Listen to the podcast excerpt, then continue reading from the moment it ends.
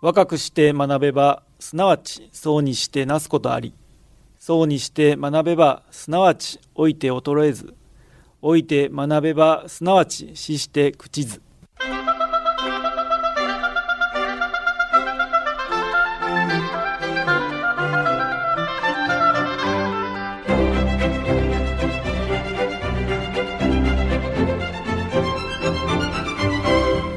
兵庫ラジオカレッジ。今朝の俳句。まあいいか。くゆことありも若葉風まあいいか。くゆことありも若葉風森安佳代子。人生にはいい時もあればうまくいかない時もあります。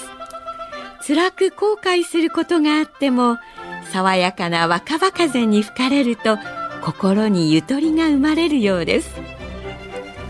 さて今朝の兵庫ラジオカレッジはアンコールアワーその1令和4年9月3日に放送した日本漢字能力検定協会現代語研究室長佐竹秀夫さん。近頃のおかしな日本語を考えるをお届けします。今朝の講座は障害聴講生対象の課題番組です。障害聴講生の皆さんは講座を聞いて感じたことをはがき1枚。400字程度にまとめ事務局まで提出してください。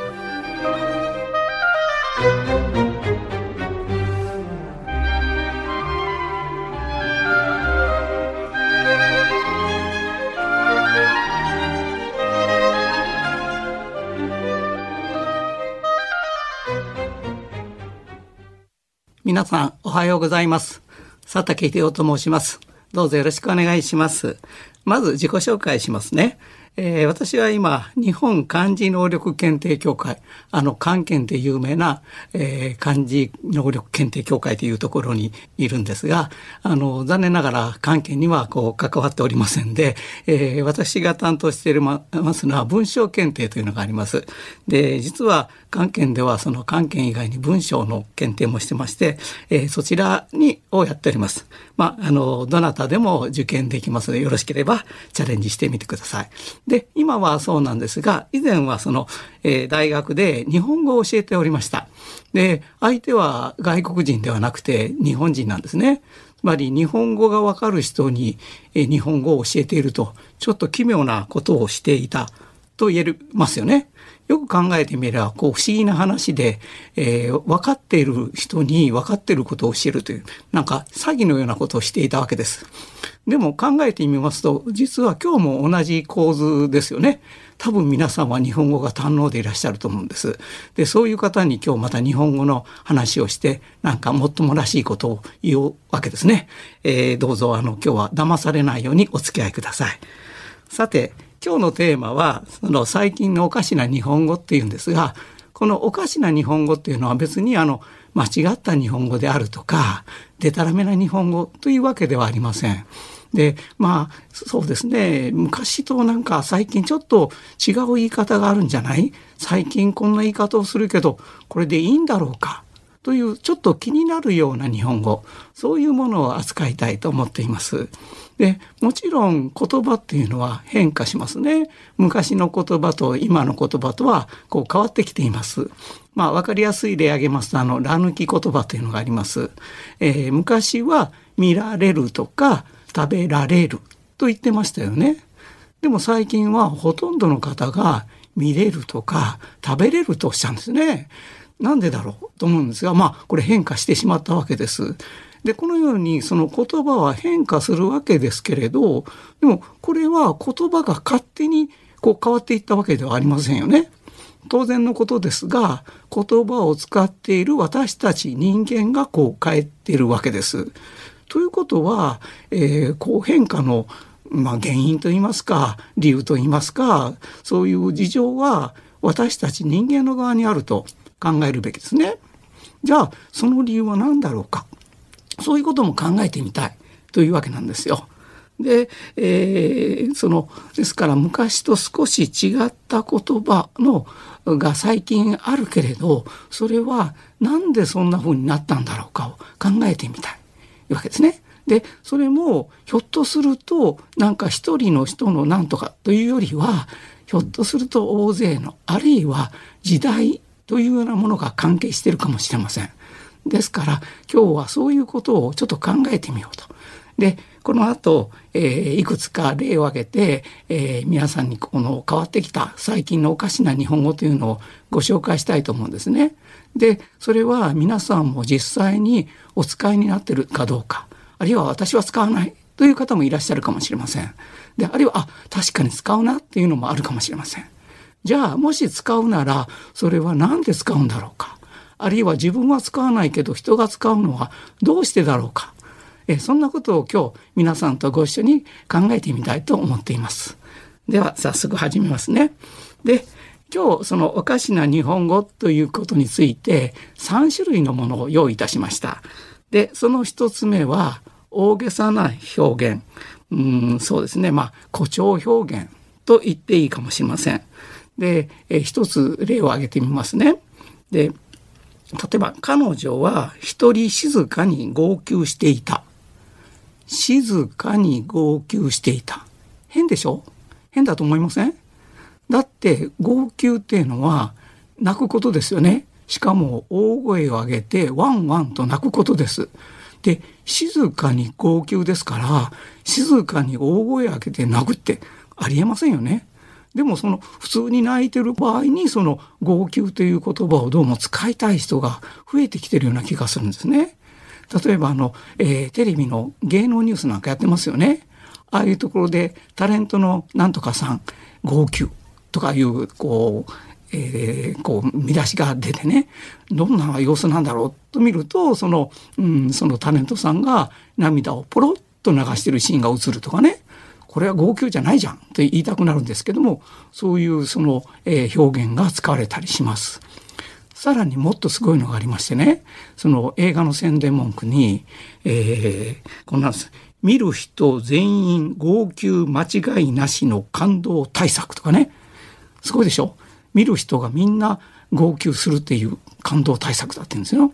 でも考えてみてください。本当に見る人全員が号泣したら映画館大変ですよ。観客がみんな泣くわけ大声開けて泣くわけですからやかましくて見てられませんよね。ありえないんでだからもちろんそんなことを言ってるんではなくてただ普通に泣くよっていう話なんですけどそれでもそういう時に号泣という大げさな表現を使いたがるそういう傾向があるというわけですね。でこの、えー、大げさな表現はね号泣だけじゃないんですよ。で例えばこんなのもあります。最近はネットで日用品を購入しています。この購入です。日用品最近ねネットでその注文して、えー、物をお買いになる方増えてますけどそのまさに日用品を購入なんですよでも購入日用品ですからね例えば何でしょうえー、洗剤だとかゴミ袋とかそんなのも購入なさるんですね。私はやっぱりちょっと言えなくて、やっぱり買いますですよね。まあ購入となると、まあマンションを購入するとか、高級乗用車を購入する。これならわかりますね。なんかピンとくるんですけども、日用品の購入となるとね、ましてね、あのスーパーで大根を購入してきましたなんて言われると、え？って言いたくなりますよね。でこういうなんか大げさな表現を好む傾向が見られるというわけです。さらに他にもありますよ。料理番組なんか見ててこの、えー、料理の作り方を説明しているシーンでねさて皆さんここで塩コショウを投入してくださいって投入ってあの投げ入れると書くやつですね。で普通塩コショウは入れるでいいじゃないですか。なんで塩コショウを投入するんでしょうかね。これもやっぱり大げさでしょ。さらにあのグルメ番組ではこう食通なる人が出てきましてね私は毎日一食はラーメンを食していますってラーメン食べてるでいいじゃない。なんでラーメンを食するって言うのっていう気持ちになるんですけども、でもなんかこういう食するにしろね、豆乳にしろ、購入にしろ、号泣にしろね、みんな大げさな表現を言うことがなんか最近こう流行りなわけです。でもこれなんでそうなんだろうかね、問題は。よくわかりません。でもまあ、考えられるのはそう言っていいんだという気持ちをみんな持ってるということなんですね。だからちょっと泣いてても号泣でいいんだと。でその調味料を入れるのも豆乳でいいんだよみんなが言ってるからこれでいいんじゃないというそういう気分がどうも感じられてなりません。これが一つ目のお話でした。で、えー、二つ目は、えー、断定しない表現っていうのを、うん、ご紹介しますね。で、えー、最近ねテレビ見ているとあのインタビューって結構多いんですよ。例えばあのスポーツなんかのね、えー、後でその活躍した選手その試合で活躍し活躍した人にあのヒーローインタビューとかありますよね。それからなんか、えー、事件が起こったりなんか問題が起こった時に一般の人にこうインタビューするいわゆるあの街頭インタビューのようなものとかねでもちろんあの専門の方に専門の話を聞くというそういうのもありますね。そういうところであの出てくるものなんですけどね、えー、こういうのなんです。例えばあの、えー、そうですね野球であの、えー、強いあの選手バッターがこう敬遠されちゃうなんて時があってね問題になることがあるじゃないですか。例えば今だとね大谷選手なんかがしょっちゅう敬遠されてますよね。でそういうのに対してあのこうインタビューでこう言ってる人がいるんですね。正々堂々と戦ってほしかったかなと思いますって言うんですよ。よく聞いてください。正々堂々と戦って欲しかったと思いますじゃないんですよ。戦って欲しかったかなと思いますよね。かなと思う、なと思うっていうのがついちゃうんですよ。で、で、これがこういうタイプなんですね。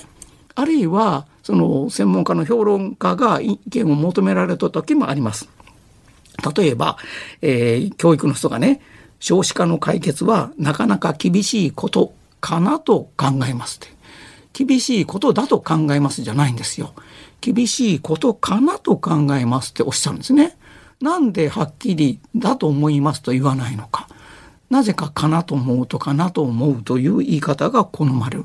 断定しないわけですね。こうそうするとこう曖昧になってくるわけです。でもここれねとても多いんですよ。皆さんもちょっと気をつけて聞いてください。本当に多いんですね。ということはみんながこの断定しない方がなんかいいんだと思ってるっていうわけですよねきっと。でその理由をちょっと考えてみたいんですね。ということは、えー、断定して何々だと思うよりはなと思うと言った方がいい理由が考える。じゃあその違いは何かというとだと思うと非常に明快クリアな意見の表明ですよね。でもなと思うとちょっとこれぼやけます。で例えばさっきのあの正々堂々とで考えてみましょうか。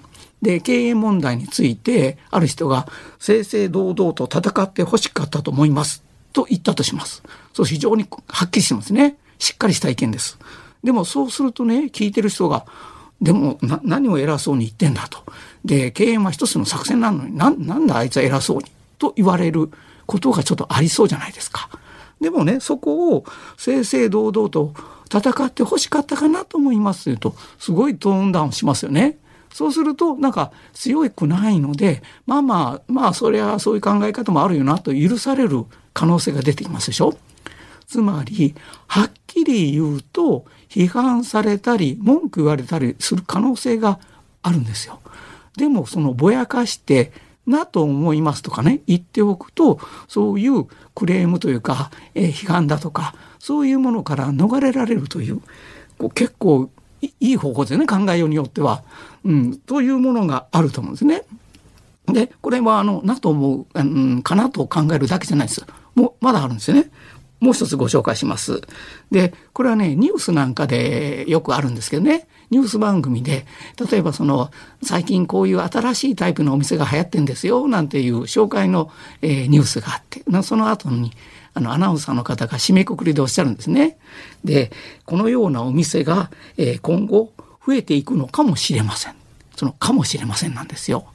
で増えていくのかもしれませんということは増えていかないのかもしれませんですよね。だからその後実際に増えようが増えまいがどっちでも間違った表現にならないわけですね。増えていくでしょうと言ったのに増えていかなかったらあいつ嘘ついたって言われるじゃないですか。危ないですよね。でもかもしれませんと言っとけば大丈夫なわけです。同じようになんか大きな事件があったニュースの後で日本の歴史を塗り替えるかもしれないニュースでした。塗り替えるかもしれないし塗り替えないかもしれないニュースなんですね。すごくずるい言い方と思いませんか？でもねそのずるいけどもまああの本人にとってはすごいメリットのある言い方なんですね。だけど実際どうでしょう？ニュースでこれをやるっていうのはやっぱり問題が多いと思いませんか？でですからやっぱり責任のあるねところ例えばあのアナウンサーはもちろん責任のある報道をしてほしいし責任のある立場の人例えば、うん、その大臣で政治家であるとかね大臣であるとかあるいはその、えー、知事さんであるとかその筋の専門家の人とかねそういう人はこのなと思うとか、えー、かもしれませんなんていういい加減な言い方は使ってほしくないと考えるんですね。ででもねこれ実はあの関西ではこの言い方を昔からやってたんですよ。で皆さんもひょいや多分使ってらっしゃると思うんですけどあの「よう知らんけど」というやつお使いになりませんか？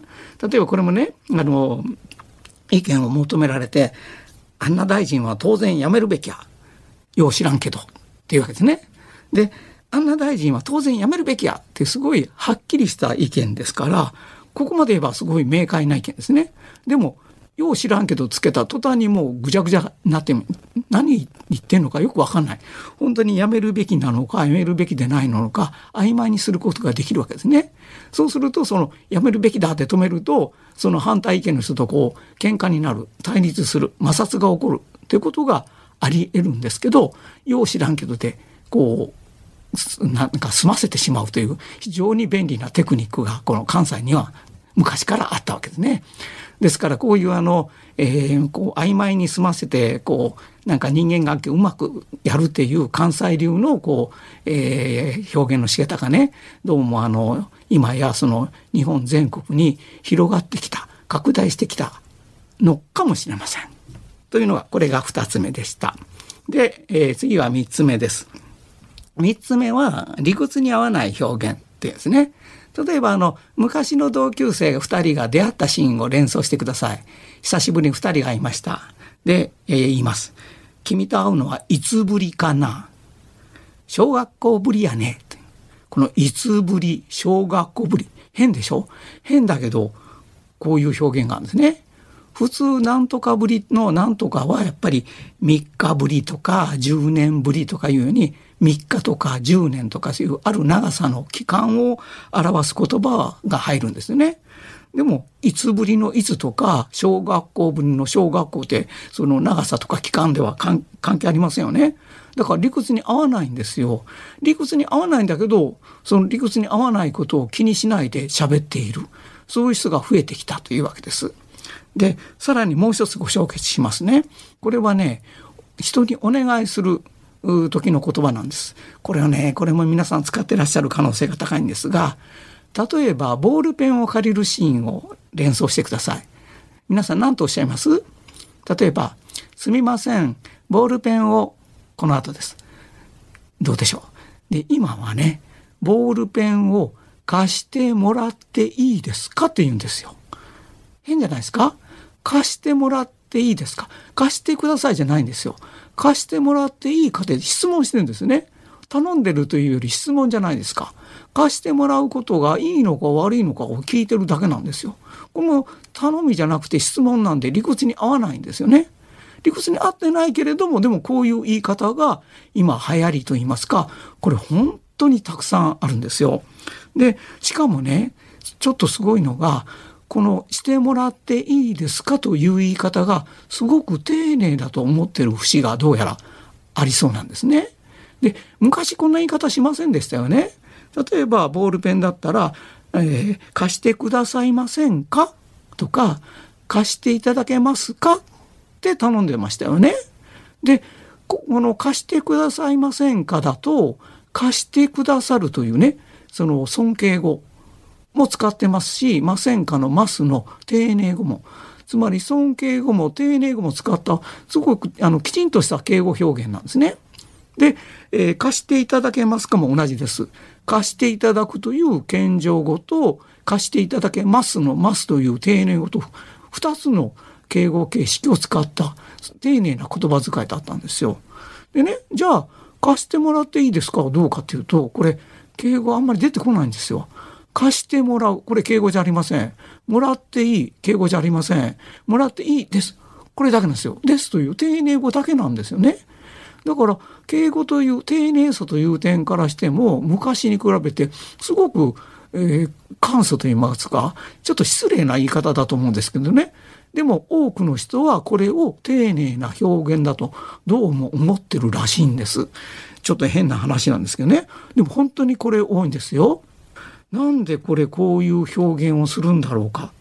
というと考えてみるとね、どうもこれこういう言い方、そのしてもらっていいですか？という言い方が、これがいいんだ。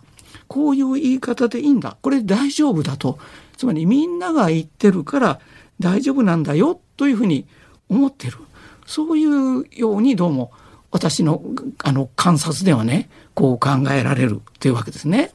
で、えー、ここまでその今日は3つのお話ですね。その大げさな表現とか、断定しない表現とか、理屈に合わない表現。この3つをご紹介してきました。で、例えばその大げさな表現、あの、号泣だとかね、えー、買うと言わずに購入する、えー、入れると言わずに投入するのような大げさな表現。そこではね、そういう大げさな表現であって、ちょっとずれてるなと思うけれども、そこに何の違和感を持つ持たないでみんなが使っているという感覚がどうもあるってことが分かりました。二つ目の断定しない表現、その何かになと思うとか、かなと考えるとかね、かもしれないというような、その断定しない表現、そこには、その、なんてでしょうか、その人から批判を受けるとか、クレームがつけられる、そういうことを恐れる意識が背後にあるんじゃないか、ということが考えられました。さらに、その、えー、理屈に合わない、その、してもらっていいですかというような表現にはですね、その言葉の理屈は考えない。しかもみんなが使ってるからこれで大丈夫なんだよ。何の問題もないんだよ。というような意識。そういうものが、えー、感じられました。じゃあ、そういうその、えー、大げさでも何とも思わないとか、なんか理屈に合わなくてもどうでもいいとか、なんか、えー、摩擦やそのクレームを恐れるという、そういう意識って何の、などこから生まれてきたんだろうかというのがね、気になります。で、これも考えてみました。そうすると、一つには、現代ってそのインターネットが非常に普及しましたよね。で、インターネットの世界では、個人が何か言うと、それがもう世界中に広がるわけですね。だから本人がほとんど知らない人にまで聞かれて、そういう知らない人から、お前何言ってんだ？それ間違ってるだろう。という、そういう批判、あるいはこう対立とか摩擦というものが出てくる可能性が生まれちゃったんですね。今そういう時代なんですか？何か言うと、ひょっとすると人から何か言われるかもしれない。そういう時代なんですね。そうしますと、やっぱり自分の、えー、発言に間違いがあっちゃいけないなと思うけど、し、それから何か問題があったりするとまずいなと思うわけですね。そうすると、間違いや誤解を避けるにはどうしたらいいかと考えたときに、一つの方法が、みんなが言ってるやつ使っときゃいいんじゃないっていうわけです。つまり、無難な表現をしとけば大丈夫だろうと。だから、自分らしい自分だけの表現をしようというよりは、もう他人が使って、まあもう手垢にまみれてるけど、それでもなんか自分が問題を起こすよりはずっといいんだ。ということでもうあのそこら辺にありきたりの表現を真似して使うことがどんどん増えてきた。だからその、えー、摩擦やクレームを恐れてもう人の使ってるものを使うということがその結果大げさな表現をしててもいいんだとか、断定しない表現でクレームを避けようとか、理屈の合わない表現でもみんな使ってるから大丈夫と。そういうことによってこれらの表現がどんどん広がってきた。こういうことじゃないか。と私は解釈したわけですよね。でも、これでいいんでしょうか、本当に。問題だと思うんです。で、この放送を聞いてくださってる方は高齢者の方が多いと聞いてます。で、私自身も高齢者です。で、高齢者には昔の言葉の知恵があると思うんですね。ですからみんなが使ってるかっていう、そんな安直な発想ではなくて、自分で考えた言葉で自分の意見をきちんと言うようにしたいと私は思うんですね。で、皆さんにもぜひそうしてほしいし、えー、私自身もそうしたいと思います。で、そうする言葉が日本語をもっと豊かな言葉にする。みんなもう決まりきった言葉ではなくて、いろんな言葉がこうこう飛び交うようなそういう豊かな、文化を作り上げるんだと私は信じています。だからぜひ皆さんにそうしてほしいと考えています。そして最後にもう一つ皆さんにお勧めしたいことがあります。それはおかしな言葉探しです。今日私がお話ししたのがまさにおかしな言葉探しなんですね。これを皆さんにお勧めしたい。だから普段見て、あの、聞いてらっしゃる、見てらっしゃるラジオ、テレビのニュースの言葉だとか、インタビューのお答えとか、ドラマのセリフに注意してほしいんですよ。そこで、あれ？これ変な言葉だな？って引っかかった時、自分だったらどう言うだろう？昔からこんなこと言ってたかしら？なんか違うよね？もし違うなら、なんでこんな違いがあるんだろうか？この違いにどんな意味があるんだろうか？それを考えてほしいんですよ。の間違ってるとか非難する。そんなことはどうでもいいんです。そそんなことはしなくていいんですね。なんでこういう言い方を皆さんするんだろうな。他の人はするんだろうな。自分とはちょっと違うなということを考えてほしいんですね。ででこうしますとねどうしても私たち高齢者はね、その頭の働きが衰えてきますから、その予防に絶対これなると思うんですよ。そして、この人のことを一生懸命、なんでこういうふうに言うのかなと考えてあげるのでね、何よりも心の優しい人になれると思うんです。そういう意味で、ぜひおかしな言葉探しというのを試してほしいんです。ですから、最後に、おかしな言葉探しを試してもらっていいですか？どうもありがとうございました。今朝は日本漢字能力検定協会現代語研究室長の佐竹秀夫先生に近頃のおかしな日本語を考えると題してお話しいただきました現代は個人の表現がネットで拡散されるようになりそれに伴って言葉がおかしくても皆が使っている無難な表現が好まれているとのお話でした。このように時代によって日本語は変化しています。さらに今後は AI 人工知能の発達により人間に代わって自動で文章が作成できるようになり自分で考える機会が少なくなりそうです。一方では万葉集がブームになるなど昔の人々の思いが込められた言葉に多くの方が魅力を感じています。時代が変わっても日本語が持つ豊かな文化をいつまでも大切にしていきたいですね。それでは今朝はこれで失礼します。